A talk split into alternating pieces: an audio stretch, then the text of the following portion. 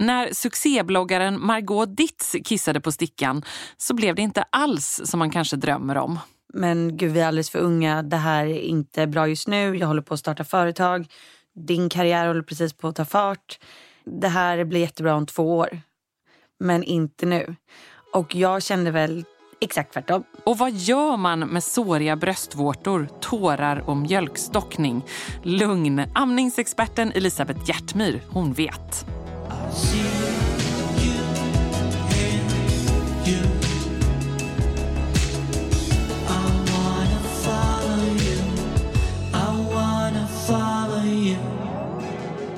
Hon är den smarta, skarpa, roliga, bjussiga, bubblande glada livsstilsbloggaren, influensen och chefredaktören för Devote.se som också till vardags jobbar som profilansvarig på medieföretaget Modern Women Media.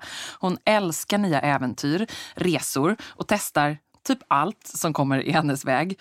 Och hon väntar sitt första barn. Ett barn som faktiskt var helt oplanerat och därför skakade om hennes och sambons Jakobs värld rätt rejält. Och vad händer med relationen mitt i allt detta? Välkommen till min gravidpodd Margot Ditz med spruckna byxor och allt. Gud ja. och, och uppknäppta byxor. Vilken fin Jag får se, har du det? Ja, de är uppknäppta. Men, det, men alltså, förlåt. Ja. Det ser ut som typ världens sämsta gravidplagg. Ja, det, är det är liksom för... ett par svarta, lackade, lite tajta byxor. Och de är du vet, så här plastiga, så när jag sitter länge så blir, så liksom, eh, blir det blött på, på benen. Ja, men gud. Det känns som så klassisk Instagram-byxa. Liksom. Sjukt snygg på bild. Exakt. Inte så bra i vecka 29. Nej, jag ville vara snygg när jag träffade dig. Ja, tack snälla. Men det är du. Ja, jag, jag måste nog kasta dem. Men det, det, det är svårt, det tar emot. Och du kommer direkt från föräldrakursen. Mm, Berätta, precis. hur var det? Oj, alltså, jag var ju där tillsammans med Jakob då. Och eh, vi var väl 20 andra par. Och eh, vi var absolut yngst tror jag. Eller jag var i alla fall yngst där. Och du är nu 26? Jag är 26, exakt. Jakob och Jakob är, är? 31, fyller 32. Och eh, det var väldigt så här skol... Första dagen i skolan-känsla. Killarna satt extremt mycket och skruvade på sig. Och typ vågade inte riktigt titta på den här eh, ja, men skärmen där det var liksom kiss och bajs i en blöja. Utan de, de tyckte det här var väldigt obekvämt. Men vänta lite, var det kiss och bajs i en blöja på en skärm? Ja, det var det. Ja, vi behöver liksom landa ja. det också. jag började bara skratta. Jag och Jakob tittade på varandra och bara, gud vi är fortfarande i kiss och bajsåldern.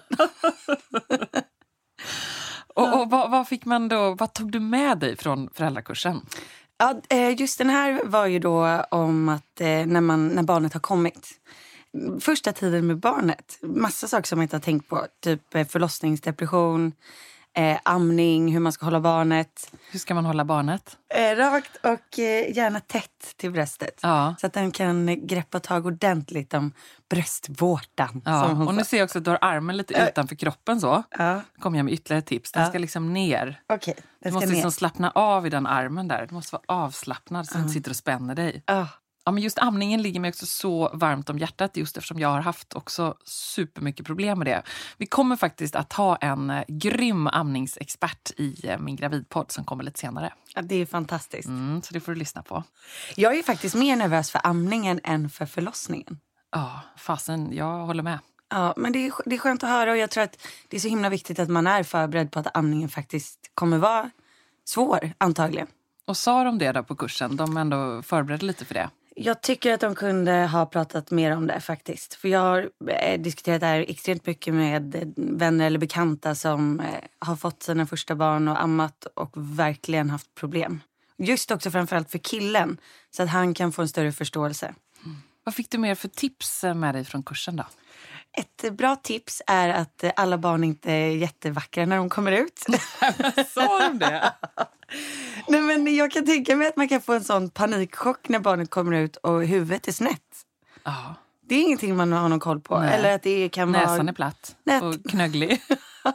och den är skrynklig och Ja. blålila. Och, och så, Ja. vad gör man när den skriker? Jag skrev lite anteckningar. Ja, bra. Men jag tror att man måste lära känna sitt egna barn. Mm. Att det är det som är det viktigaste. Att man verkligen ger sig tiden och tittar på signaler. Utöver amningen, vad var det mer som, eh, som du tog med därifrån som du kände liksom att hjälp, det här kommer bli eh, tufft? Lite det här med eh, hormonerna som kickar igång eh, direkt efter förlossningen. Och även eh, allt som händer med kroppen. Att eh, den faktiskt... Det, det händer saker efter förlossningen också som man kanske inte vet om. Att man ska ha dubbla bindor på nätterna och det är mycket blod som ska ut. Gud, det här blir en fräsch podd känner jag. Ja, väldigt. jag. Jag vill ju nästan vara ännu grövre. Fast det är väldigt bra att man säger det ändå tycker jag. Det är väldigt skönt och att du också har tagit in det. För jag kan tänka att första gången jag var gravid så var det säkert massor människor som sa det här till mig men man lyssnar liksom inte riktigt på det örat för att man är också så upptagen med graviditeten och allt som händer i kroppen nu. Liksom. Mm. Känner man att det är nästa hållplats på något sätt. Det är, nu tar vi det här först och så förlossningen. Eh, så bara det att du ändå funderar kring amningen och eh, blöjor på dig och bebisen och annat känns ju, känns ju faktiskt väldigt bra. Jag har ju funderat på blöjor redan nu för det är så mycket kiss, eh, kissande på natten. Men jag vet inte om jag skulle kunna förmå mig att kissa i en blöja. Nej, alltså den... eh, Nej. Hur många gånger kissar du per natt nu? Det varierar lite. Jag försöker ju att sluta dricka vatten ungefär tre timmar innan jag ska sova. Ja. Och så är man ju sjukt törstig då. Mm. Nej, men det där med blöja då. Jag kan ju bjuda på att i Nyhetsmorgon i en fyra timmar lång direktsändning så hade det många gånger nästan varit en bra idé. Så, men du är vecka 29, liksom från vecka 29 till fram till vecka 40 så liksom sparkar ju bebisen och vänder på sig och håller på. Det är det så här, är det liksom, blir det en missriktad spark neråt mot en kopp te som ligger och skvalpar, Ja. det är ju liksom förödande. Du kan ju inte vänta 25 minuter. Nej, nej, nej. nej, Vilket jag kanske har då fram till nästa reklam.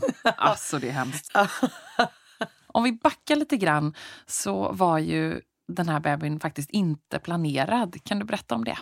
Den var absolut inte planerad. Jakob och jag hade väl tänkt ja, men man ska förlova sig, man ska gifta sig och känna sig nöjd med det som har varit och det man har haft tillsammans och sen ta nästa steg. Hur länge har ni varit ihop? Vi har varit ihop totalt kanske fem år med ett litet break på ett år från varandra. Men nu kilar vi stadigt. Det var en väldig omställning. Jag gick ju på eh, minipiller. Så det var en väldigt eh, stor omställning. När- blev ändå gravid. Ja, jag har blivit det en gång förut faktiskt också. Med, eh, med Jakob också då. Och hur länge hade ni varit ihop då? ett och ett halvt år. Då var jag 22. Då var det liksom nästan inget snack om saken. Även om det var sjukt jobbigt att gå igenom. Och jag ville ju inte göra det igen. Och det var jag ganska bestämd med. Eh, jag För märkte... då gjorde ni en abort, Abort. och då var ni väldigt överens om det. Ja, det var vi. Men även fast man är överens så är det ju jobbigt. Alltså, det är inte en kul grej att gå igenom. Och det var inte långt efter det som vi faktiskt gjorde slut. Och jag tror att det någonstans kan ha haft lite med det att göra. Att jag kände väl att han inte kanske förstod allvaret i det. Att han inte liksom insåg hur det kändes för dig. Ja, och att han kanske inte insåg att så här, Gud, det är faktiskt ett barn. Liksom. Jag tycker man ska fundera över det ordentligt. Vad som helst kan. Man vet ju inte ens om man kan bli gravid igen. Man vet ju aldrig. Men det att- blev du. Det blev jag verkligen. Så att, eh, ja, eh, det gick eh, väldigt fort. Jag fick reda på att jag var gravid i vecka 3-4 stod det på den här lilla stickan. Oj, men då måste du ha känt i kroppen. Det var så häftigt. Jag var i Barcelona alltså fyra dagar efter eh, den här, vad, vad kallar man det? Tillblivelsen, eller vad säger man? Exakt. ja, och jag kände redan då. Jag kände så här, Wow, det det läser man ju bara om att man kan känna så tidigt. Nej, men jag bara kände så här, för vi var ute då ett gäng tjejer och eh, drack drinkar och skulle, ja, men skulle gå ut och dansa. Och jag bara nej, att jag är inte sugen på det här. Jag vill inte. Jag vill bara hem och sova och ta det lugnt. Och det brukar inte hända. Men kunde du då känna igen från förra gången eftersom du ändå hade varit gravid en gång tidigare? Ja. Alltså någonting när jag blir gravid då tydligen gör att jag absolut inte är sugen på alkohol eller vara i närheten av fest överhuvudtaget faktiskt. Det är så häftigt att kroppen bara så på en gång. Och berätta om ditt eh, kissa på stickan moment då. Oh, gud, alltså jag kände ju någonstans här, jag är nog gravid. Men jag hade ju faktiskt redan kissat på stickan en gång innan, alltså när jag kom hem från Barcelona. Ja, då gjorde du det direkt. Ja, men då var jag ju inte gravid.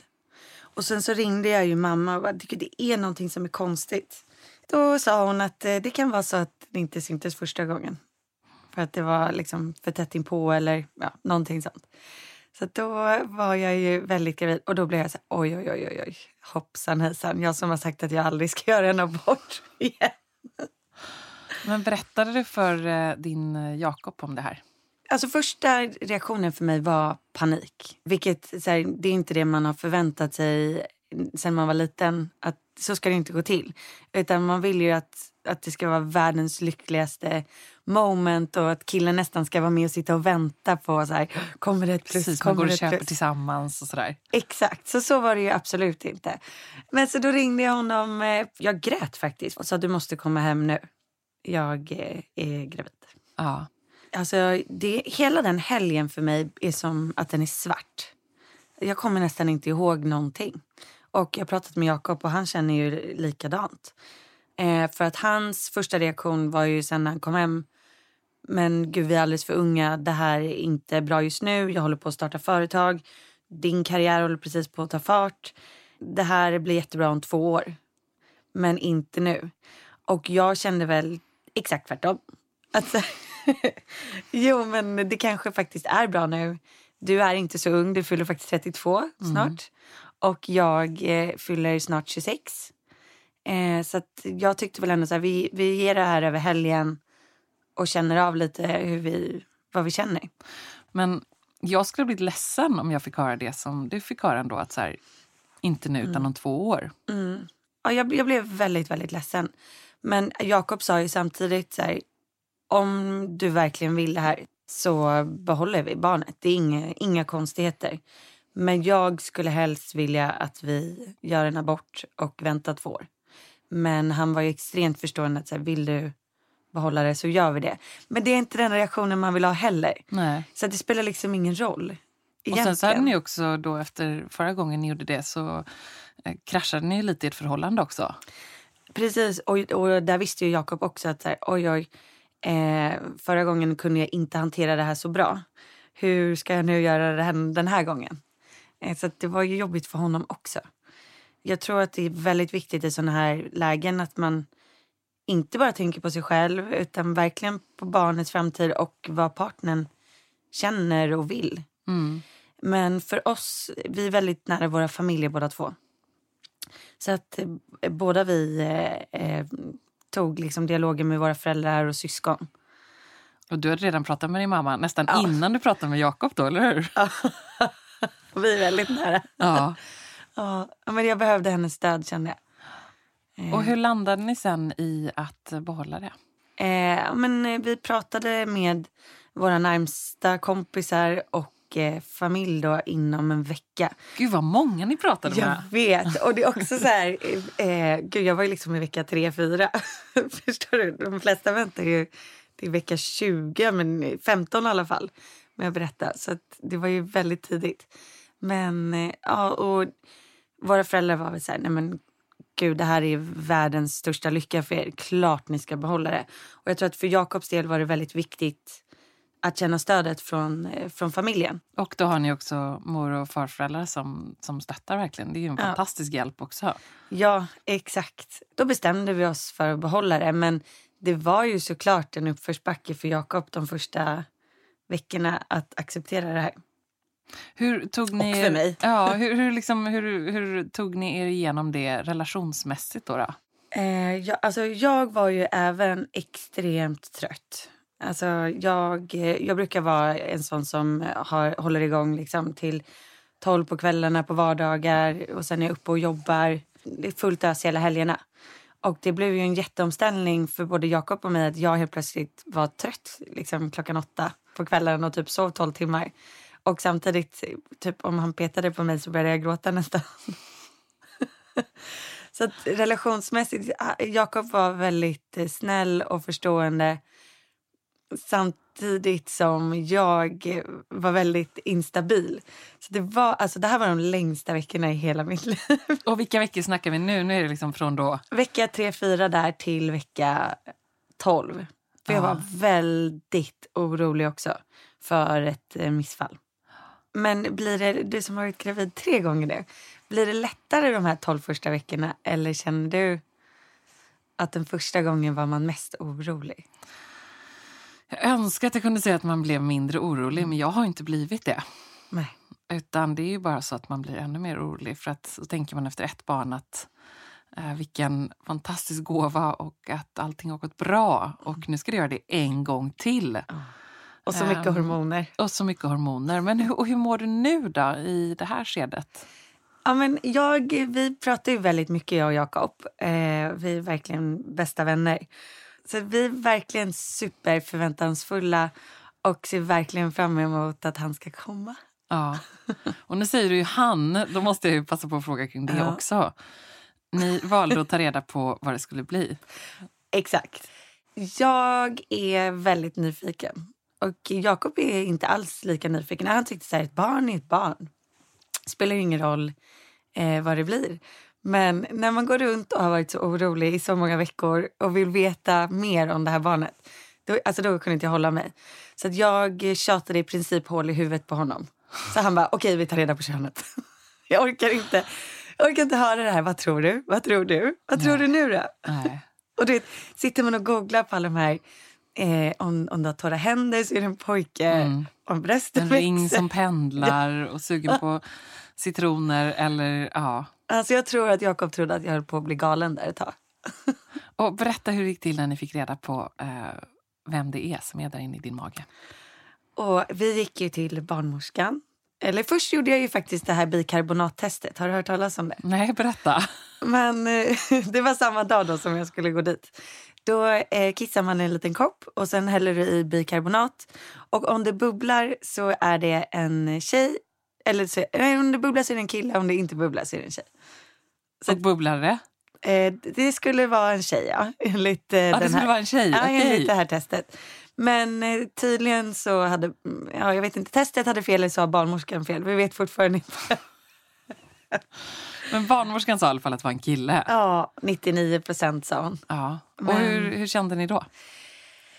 Eh, gud, alltså det var... Det blir väldigt mycket mer verkligt. Ja, och jag var ju så himla nervös innan. För först ska de ju gå igenom då hela eh, så att allting ser bra ut. Och jag var verkligen så här, okej innan du säger vad det är för kön så måste jag liksom eh, andas lugnt och stålsätta mig och bara förbereda mig. För det känns så stort. Jag vill inte att de skulle bara haspla ur sig så här, åh där har vi snoppen. Eh, så att, eh, men det var jättehäftigt. Det blev verkligen så här, oj vi ska få en liten son. Så bara nej, alla mina tjejnamn tänkte jag. Men ni kanske behövde det också veta, för att det är olika. Liksom. Det kanske var viktigt för er att eh, det blev så konkret. Då, liksom. Ja, jag tror det. Jag tror, för oss har det varit jättebra att få veta. Mm. Men nästa ska jag försöka att inte ta reda på. Du tänker redan på nästa. Ja. Jag läste att du sa att om tio år så är du 36 och då Mm. ser du framför dig fem barn. ja. Har ni snackat ihop er om det? Eh, ja, tyvärr så är vi inte riktigt på samma våglängd. Nej. Men eh, som de flesta har sagt till mig, Margot, ta ett barn i taget. att, eh, Det tycker jag låter som klokt. ja. Men annars Margot, som första gångs gravid, eh, hur har det varit? Hur känner du dig i kroppen? Ja, alltså kroppen känns eh, bra hittills. Jag har ju tränat eh, hela graviditeten. Och det kan ju bara vara en promenad eller ja, men, lite ryggövningar eller armar, vader framför allt. Och jag tror att det har varit en, en räddning för att jag ska må bättre. Men sen så måste jag ju säga att alltså, mina bröst har gått från 70B till, alltså, vad var det nu hon sa? FG. Alltså det gjorde de veck- innan vecka 12. Jag fattar ingenting. Men det är nog en sån grej som man kan inte föreställa sig det ens en gång. Nej. Ska mina liksom, bröst växa så mycket? Och så tänker man så här, men det, det går inte. Nej, Och så fort också. Ja. Och så säger de att ja, men du väntar bara tills du ammar. Då växer de snabbt. Ja, så det var en sån grej som du kanske inte hade koll på innan. Nej, och sen det här också att jag eh, har faktiskt mått lite så här dåligt. Alltså varit lite nere. Eftersom att jag är så social och gillar att träffa mycket människor. Så den delen av mitt liv har jag inte riktigt eh, hunnit med. Eller jag har inte orkat. Så det har varit en stor omställning psykiskt tror jag, för mig. Mm. Och det är ingen som har sagt innan att så här, man är så himla trött. För jag brukar vara så här, men gud det är inställning. Det går alltid att liksom pusha sig själv lite grann. Men det går inte när man är gravid. Inte den graviditeten jag har haft i alla fall. Nej, kroppen säger ifrån. Mm. Så brösten och tröttheten. Ja. Eh, är det någonting annat som du liksom inte kunde föreställt dig innan? En så himla snabb viktuppgång. Alltså pang säger det ju bara. Mm. Och man kan inte göra någonting. Och jag gillar ju verkligen godsaker. Mm. Så det har varit ett litet problem. Men jag tror, eh, alltså framförallt med den här unga, alltså pressen som många lever med idag, alltså unga tjejer. Så tror jag att alltså, man borde nästan mentalt få bättre förberedelse för att det går fort alltså. Mm. Och de första veckorna så känner man sig bara ful och lite tjock och inte alls så härlig. Det är då man har den här glassmagen. Liksom. Exakt. Och, bara ser ut som man har ätit jättemycket glass. Ingen tillstymmelse till så gravidmage eller någonting. Och man liksom eh, lite fettigare hår och lite dålig hy i början. Och så brösten som sväller. Och, ja. Man känner sig inte så sexig. Men, men sen efter där vecka 15 så tycker jag att allting typ ordnar upp sig. Ja. För först får man ju som en härlig bilring över hela ryggen och magen. Mm. Och med den eh, blåses ju upp sen med magen. Mm. Så, så nu är det ju härligt att vara gravid och ha en mage. Nu, jag tycker det är det finaste som finns. ja. När kände du de första eh, sparkarna, det första fladdret? Vecka 18-19 redan. Alltså det kändes... Det är som när man blev kär. Så känns det. Det är helt sjukt. Och det kändes inte... För så känns ju inte sparkarna som man har nu. Men i början så känns det som att man är kär. Lite grann. Fin liknelse tycker jag. Det är helt sant. Det är verkligen ett fladder, eller hur? Det är som att det är någon liten fjäril där inne. Ja. Men eh, nu... Jag, jag har dragit ner lite på sockret. Ja. Han blir så vild i magen av sockret. Alltså det är som att jag kan inte sova på nätterna för han väcker mig för att han sparkar så mycket. Var det Eh, barnmorskan som, som sa det då, eller hur kom du fram till det? Ja, hon sa testa dra ner på sockret. Men då blir man istället så här, nej men herregud, eh, lever han där inne? Alltså, det, varför är det så lugnt? Så nu sitter jag ju och petar istället för att försöka liksom. Ja. Ja, Och man får dricka ett iskallt glas vatten och sådär också. det funkar. Det funkar faktiskt. Väldigt bra knep. Det är bra. För Ja. att nu känner jag så här, gud, undrar om jag kan liksom göra honom... Hur hårt kan man puffa, ja, precis, tänker man. precis. Kommer han komma Men ut Johan med... blir så orolig när jag säger så här, men nu känner jag ingenting. Ja, men känn handen här. Och så börjar jag så här liksom buffa jättehårt. Han här, nej men ta det försiktigt. Ja. Tack och lov så har de ju ganska bra liksom, padding. Det var ett ganska bra eh, fettlager som skyddar dem, hoppas jag. Ja, det hoppas jag. Har, eller jag känner att min har det, men ändå. Annars kommer min ha liksom eh, hål av fingrar. Hur kommer det bli som mamma? Oj, alltså jag hoppas ju på att jag kommer vara likadan som jag har varit innan. typ. Men eh, jag vill vara en väldigt lekfull och eh, ja, men, en mamma som är mycket med mina barn och väldigt engagerad i deras liv. Familj är det viktigaste jag vet. Så, Men du är också mitt uppe i karriären. Eh, det är ni förstås båda. Mm. Eh, hur ser du på det? På balansen? Liksom? Hur du ska få ihop det?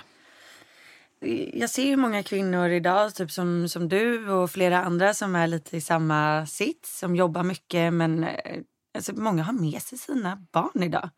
Så jag tycker, inte, jag tycker att det är väldigt härligt att se att ofta på de här mötena som jag går, det kan lätt stå en barnvagn eh, med.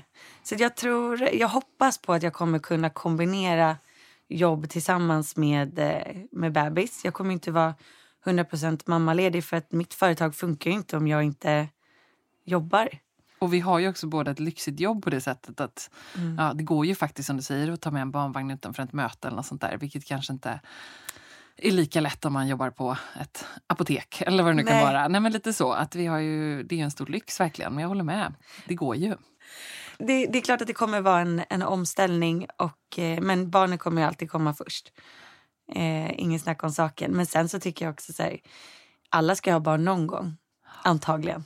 Så det här med att man lägger livet på hold, nej det tycker jag är skitsnack. Helt sant tycker jag. Mm. Ebbas gravidkoll är det nu dags för för dig. Och eh, då börjar jag med att fråga om eh, din eh, knäppaste graviddröm. Oj. alltså, ja, igår natt så drömde jag ju då att jag födde tvillingar. Eh, det kanske inte var så knäppt, men det kändes väldigt konstigt. Ja, Och jo, men det är lite så- speciellt. Så att de flesta drömmarna är liksom att jag föder. Och eh, i början av graviditeten så födde jag massa grodyngel. Okej. Och det konstiga... Grodynglen har blivit tvillingar. Ja, det, och det blev liksom konstigare och konstigare. Och de här grodynglarna skulle jag liksom försöka ta hand om. Ja. Men de liksom sipprade ju runt och gled mellan fingrarna. Ja, det var De var lite... inte så gulliga kanske. Nej, det var lite... Men Nej. det var ju helt... jag var ju helt inställd på att det här var mina barn. Ja. Första babyplagget som eh, du har köpt. Oj, gud, det är så många nu. jag fick ju faktiskt det första babyplagget. Och det fick jag av min bästa killkompis eh, i vecka åtta. det är så roligt. Han bara, vadå ska man inte... Det är hans mamma som är min barnmorska också. Ja, Han bara, ska man inte ge kläder så här tidigt? Jag bara, och så lite tidigt kanske. det var så en liten bj- björnmyspäls liksom. Varmpäls. gulligt. Ja, gulligt. Så nu har eh, er eh, lilla bebis en fullständig garderob redan gissar jag då. Exakt. Ja. Ett år framåt ungefär. Eh, favoritplagget som du själv har bott i under graviditeten som är ditt bästa tips? Oj, jag tycker nog att så stora skjortor är perfekt faktiskt. Än så länge så, så, så kan jag köpa de största liksom på typ Zara, H&M och de vanliga ställena. Men skjortor är också bra sen när man ammar. Det är så skönt. Bara... Nej, men för jag märkte, eh, jag hade en lite för tajt skjorta på mig här om veckan. Och då hade jag precis fått utåtnavel, för det har också hänt. Den bara ploppade ut. Välkommen till klubben. Ploff! Och den har jag aldrig s- känt eh, beröring förut. Så när jag kom hem hade jag skavsår över hela naveln. Ja men gud. För, av en knapp. Ja det är så knäppt. Jag också vet man att, att där kommer ju maten också igenom. Ja, men till, eller navelsträngen. Ja, Eller, navel- ja, jo, har maten. maten går ju där. Mycket som händer. Ja. Ja, mycket som händer. Och lycka till nu då. lycka till till oss båda. Vad spännande det ska bli. Mm. Två 17 bebisar. Ja, det är de bästa. De kanske blir bästisar sen. Ja. Tack för att jag fick komma hit. Just amning är ett ämne som nog ligger mig extra varmt om hjärtat eftersom det för min del har varit väldigt jobbigt. Mina förlossningar har nästan varit som en sommarbris i jämförelse med amningen. Ja, nästan alltså. Men jag fick mjölkstockning med hög feber, såriga bröstvårtor och fruktansvärd smärta. Jag åkte in och ut på Danderyds amningsmottagning och jag grät och grät och grät. Blev väl inte bättre av att vårsolen sken utanför och grattis-sms från vänner och bekanta rasade in i mobilen. Och där inne satt jag i vår lägenhet och kämpade med att försöka mata. Jag tror sällan jag har känt mig så ynklig. Hur kunde detta göra så ont? Och varför hade ingen berättat något? Det var en smärta som inte var utav denna värld. Det var ilande, bitande, skärande, gnagande och dessutom i en tid då jag förväntades vara alldeles, alldeles överlycklig. Därför känns det tryggt och viktigt att ha dig här, Elisabeth Hjärtmyr. Du har jobbat 27 år som barnmorska på mödravården, förlossningen, neonatal, BB och BVC och också hjälpt väldigt många nyblivna mammor med just amning. Du har jobbat på amningsmottagningen parallellt i 22 år och just nu så är du i färd med att starta en ny amningsmottagning mitt i centrala Stockholm. Elisabeth, jag tycker faktiskt att vi kan kalla dig för amningsspecialist eller expert. Vad känns bäst? Vad som. Ja, vad som.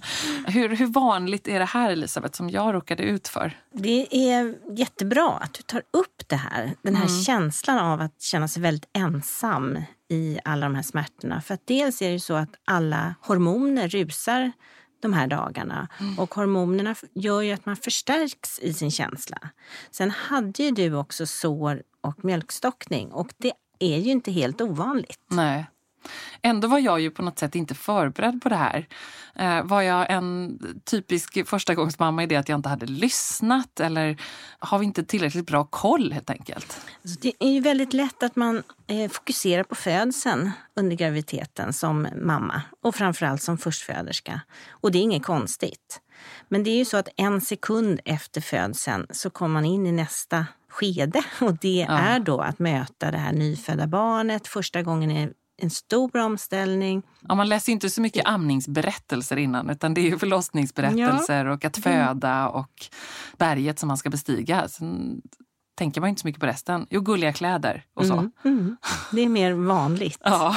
Om man stannar upp under graviditeten som mamma men också som förälder, så även partnern har man sett ju är bra.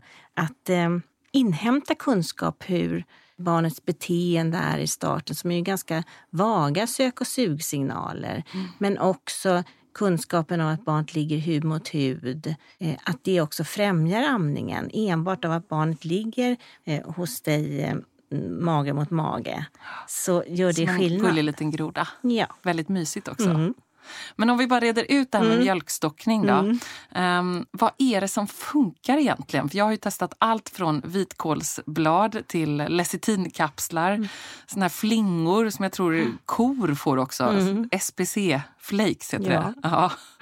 Ja. Um, vad är det man kan göra när man råkar ut för detta helvete? Det är precis som du beskriver, det är väldigt smärtsamt. Eh, Det kan komma väldigt plötsligt. Eh, Bröstet blir rött, eh, ofta lite mer på ena sidan eller åt något håll. Det är som en rodnad nästan var det. Precis. Mm. Och så blir det som en förhårdnad. Och gärna från armhålan, eller det fick jag Ja, nästan det är det alla gånger. vanligaste. Mm. Och sen så att det också eh, kanske blir lite mindre mjölk. Och sen en hög feber, nästan som en influensakänsla i kroppen. Ja, Jag tror jag hade 40 grader. Det var Mm. ju fruktansvärt. Man Mm. ömsom frossar och, eh, och svettas.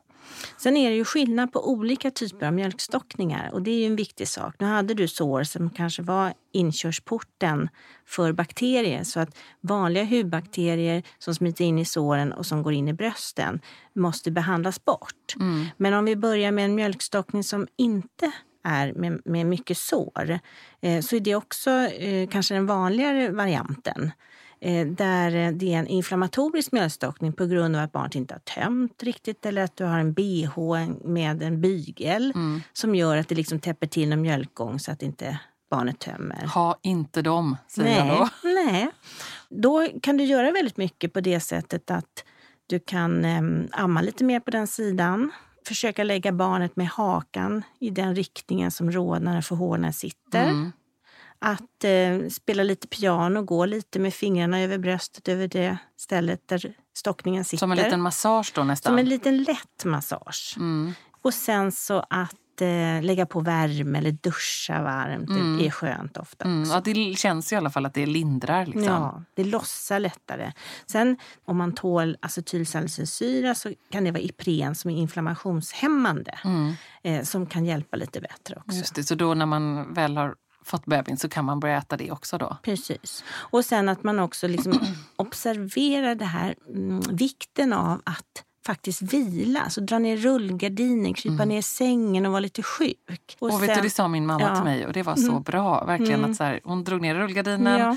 tog min mobiltelefon, Mm. eh, tog bebin och liksom, eh, hade vagn ute på balkongen och sa nu ska du sova Mm. i ett mörkt rum. Och det är ju magiskt vad det hjälper. Mm, Kanske det- också för, för huvudet på något sätt tänker jag. Alltså man är ju trött också. Ja. Det är ju så, utan att ha en infektion. Och, och någonstans eh, är det lite basic att vila. Mm. Och att få i sig vätska. Och inte bara vatten som man är van vid från graviditeten utan att också fylla kylen med bra drycker, bra juicer och göra smoothies och så. så att man Varför får är lite det energi. viktigt? Man behöver få lite energi också Ja. tillsammans med vätskan. Jag stod ju till och med kommer jag ihåg, på alla Mm. fyra liksom, över bebisen i sängen för att försöka liksom, att det skulle släppa i mjölkgångarna på något sätt. Mm. Kan det funka eller var det bara Absolut. galenskap? Nej, det kan så kan man också göra. För det är ju så när man väl drabbas av det här, man blir så desperat. Ja. Man provar ju liksom verkligen allt. Mm. Ehm, spelar det någon roll om brösten är stora eller små? Säger jag som satt där nämligen med bröst som var dubbelt så stora som bebisns huvud ungefär. Mm, nej, det spelar ingen roll överhuvudtaget. Nej. Nej. Men det här är ju mjölkstockning. Såriga bröstvårtor det behöver ju inte hänga ihop med det bara. Det kan man ju få ändå. Eh, vad kan man göra åt det då? De första tagen känns ju... Eh, känns ju. Jo Liksom. tack. Profylaxandas och kanske axlarna. Vil- Vilket hjälper då tycker jag. Profylaxandas. Ja. Det är Mm. väldigt bra. Mm. Det hjälpte mig nästan mer under amningen än under förlossningen. Ja, det. Det har hjälpt mig under amningen och när jag blir stressad över en taxichaufför eller så. Så det finns många bra liksom, råd. Mm. Bra kunskap. Ja, väldigt bra kunskap. Om första tagen känns, det, barnet suger ganska kraftfullt. Men sen Ja. ska det släppa. Det ska, man ska inte som mamma eh, stå ut med en smärtsam amning, alltså hela amningsstunden för att barnet äter och barnet får i sig mat. Utan eh, det är viktigt att eh, ändra barnets läge i famnen. Mm. Man kan försöka, liksom, om barnet ligger och du kanske vill stoppa ett finger för att de ska kunna andas. Mm. Det har jag också vid näsan. Mm. Och då ligger barnet lite för långt upp i armhålan. Så då kan man Men liksom man tycker så försöka... synd om ja. när de begravs i det här jättebröstet. Liksom. Ja, ja, men visst. Och då kan man liksom försöka dra ner barnet i barnets bens riktning.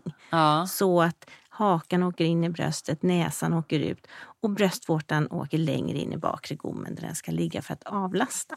Men för att inte få sår så är det Mm. då så viktigt att de har rätt grepp som jag förstått det. Mm.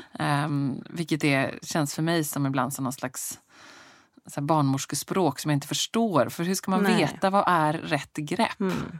Alltså många gånger behöver man inte hålla på och tänka på eh, hur barnet greppar.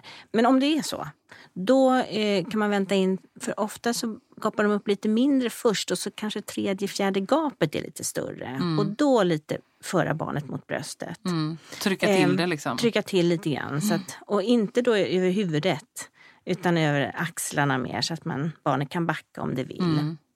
Och sen eh, när du då rättar till barnet så att bröstvårtan åker längre in i eh, munnen så ska det kännas bättre. Mm. Och gör det inte det, då är det något som inte stämmer. Helt enkelt. Ja, då kan det vara bra att börja från början. Hur stort ska gapet vara ungefär? Då? Alltså jag förstår att det är individuellt, men... Man kan tänka det som att barn ska, att, när man gapar upp och, och tar ett tag om ett äpple Ja. till exempel. Så, så stort, ett rejält gap. Ordentligt. Mm. Hur länge ska man lida om man har problem? då? Alltså hur, hur länge är rimligt att stå ut? Vi kan börja redan på förlossning och BB. Ja. Att eh, du gärna säger till att någon eh, är med och tittar och hjälper dig. Men det får aldrig stå någon och säga att det ser jättebra ut om du tycker att det, är upp, att det är smärtsamt hela tiden. Ehm, Hur påverkar stress eh, amningen, om det nu gör det?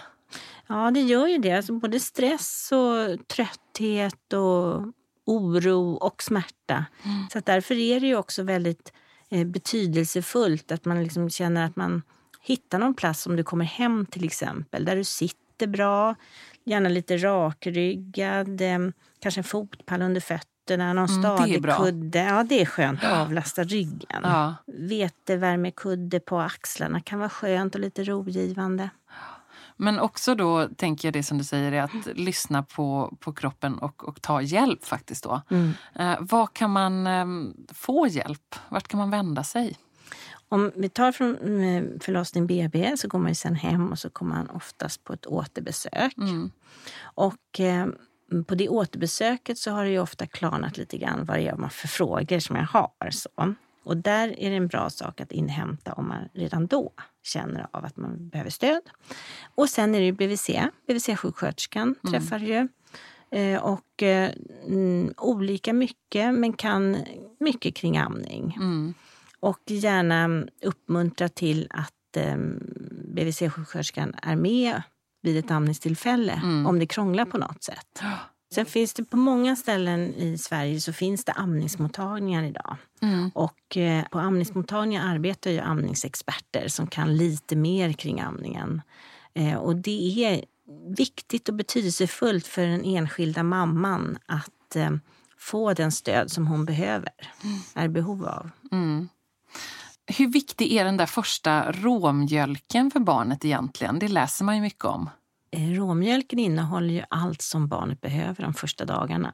Så det är inte en myt att den är sådär superviktig. Nej, den är riktigt innehållsrik. Mm. Mycket antikroppar och För de som inte får till amningen av olika skäl så är det ofta förknippat med väldigt mycket skuldkänslor. Man har tänkt att nej, men det är precis så här det ska bli och här ska jag sitta med bebisen och allt ska funka galant. Vad är ditt tips till de som inte kan amma av olika skäl? Hur ska man tänka? Det här är också ett jättebra ämne att prata kring eh, som vi måste prata ännu mer om. För att eh, det är sån olika grund till vad man vill kring amningen och vad man känner för Och vad man kan. och vad man kan. Absolut. Eh, Men en del mammor vill verkligen amma. Mm. Andra tycker kanske att det blir som det blir. Och så finns det de som väljer att ge sitt barn mat med flaska. Mm. Och eh, alla sätt är ju bra. Det, det, bröstmjölken innehåller ju allt som är eh, just ditt barn behöver. Och det gör ju ersättningarna också. Men hur kan man tänka då för att ändå hitta den här närheten när man flaskmatar? I början så handlar det om att klä av både sig själv och bebisen kläderna så att det blir hud mot hud. Eh, senare sen att man har ögonkontakt fortfarande. Att det först och främst är du som mamma eller partner som ger flaskan också. För det är också sånt som kan komma i efterhand att det blir jobbigt att många kan ge maten. Mm.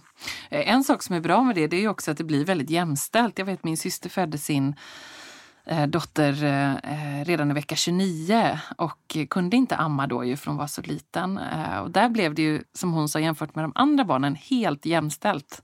För hon och hennes man tog exakt varannan matning. Och det är mm. förstås med en sån liten så är det så noga också. Partnern kan göra precis allt förutom att amma. Ja. Så är det. Så att man kan hitta sätt att umgås med sitt barn utan att amma. Och man kan Men, hitta på saker som han kan göra. Ja, det kan man också.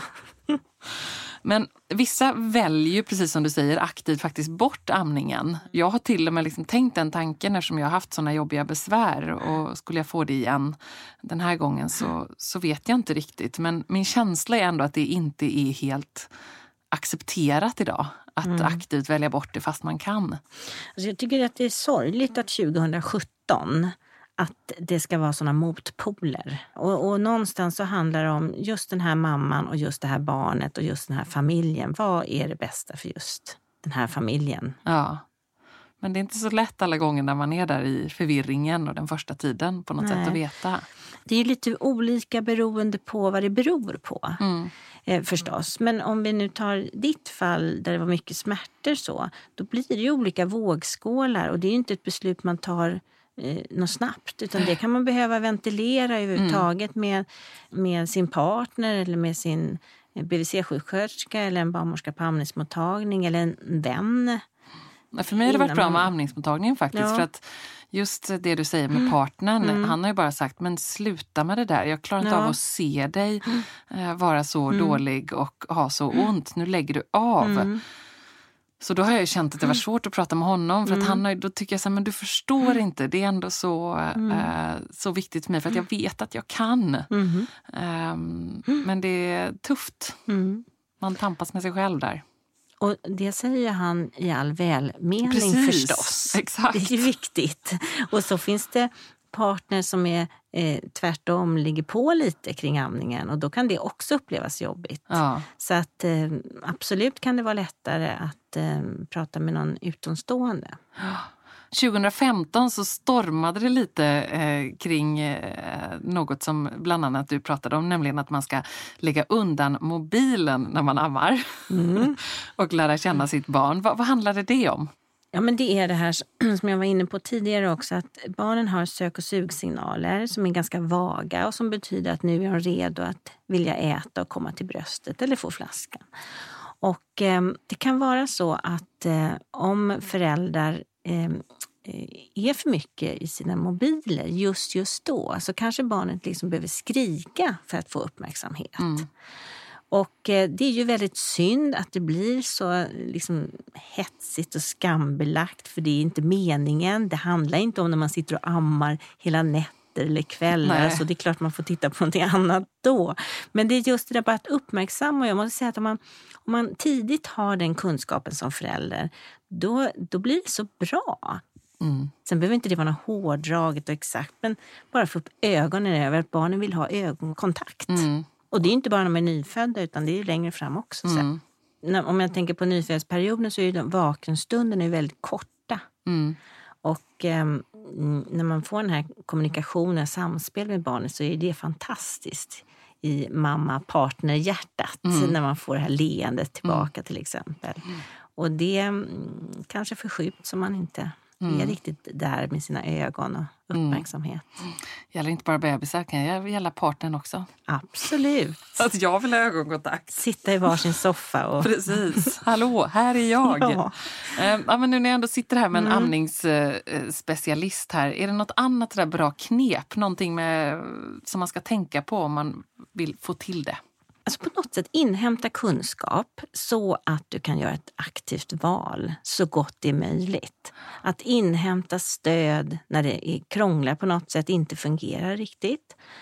Att barnet får ligga mycket hud mot hud eh, nära som en liten groda att om barnet inte suger efter födseln Eh, för att det mår illa eller kräks eller ont i huvudet efter en sugklocka eller helt enkelt är trött och somnar, då kan mamma handmjölka och bröststimulera och hjälpa barnet att dra igång mjölken. Att stimulera så att det blir mer mjölk senare. Mm. Sen har vi ju så bråttom ut idag, tänker mm. jag ofta. Att man vill ut och visa bebisen och man ska ut mm. på café. Och mm. Det är inte helt enkelt alla gånger. Men det är en sån omställning. Ja. Eh, att få både första barnet, det är den största omställningen, men sen blir nästa omställning att bli tvåbarnsförälder och sen trebarnsförälder. Det blir någonting nytt i familjen. Så att på något sätt vidga vyerna lite, lite i eh, i, lite i taget. Mm. Eh, slutligen Elisabeth, jag tänker med din långa erfarenhet, du har själv tre barn som är hyfsat vuxna idag. Ehm, hur har det förändrats sen dina barn var små och du, du ammade dem, tänker jag då?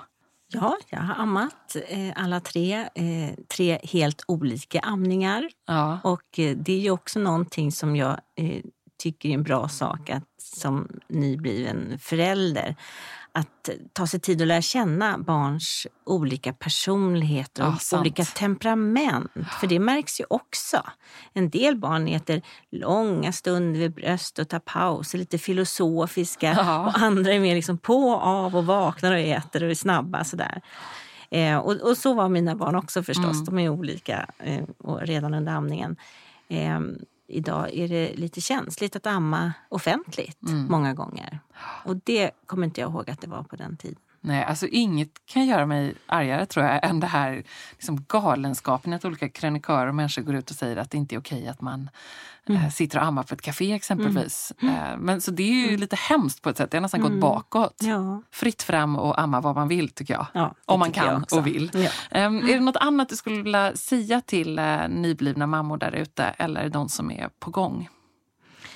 Ja, men lite grann att särskilja den här första tiden när man sitter hemma och kanske är gråtmild, precis som du säger, när man egentligen vill känna sig jätteglad, mm. vilket man oftast är. Men har lett till att gråta och lite... Allt sprutar och rinner. Ja, och lite Tårar, känslig. Precis. Mjölk, svett. Men exakt vad jag skulle komma till. ja. Att just det här att, att man svettas jättemycket så att man kommer direkt ut från duschen och så efter ett tag så känner man sig lika oh. svettig igen. Och sen att innan brösten ställer in sig på rätt mjölkmängd så läcker man ju ganska mycket ofta. Och eh, det kan också vara en sån här känsla av att här sitter jag och ammar och eh, eh, läcker mjölk, känner mig svettig och gråter. Ja. Att det är någonting som är väldigt normalt och väldigt vanligt. Ja. Att det handlar inte om att um, man kan um, bli orolig för att man blir deprimerad eller så, utan det är någonting som hör till. Ett ganska vidrigt normaltillstånd, men det går över. Ja, det gör ju det. Många, många gånger så blir det någonting alldeles, alldeles fantastiskt. Tack Elisabeth. Tack.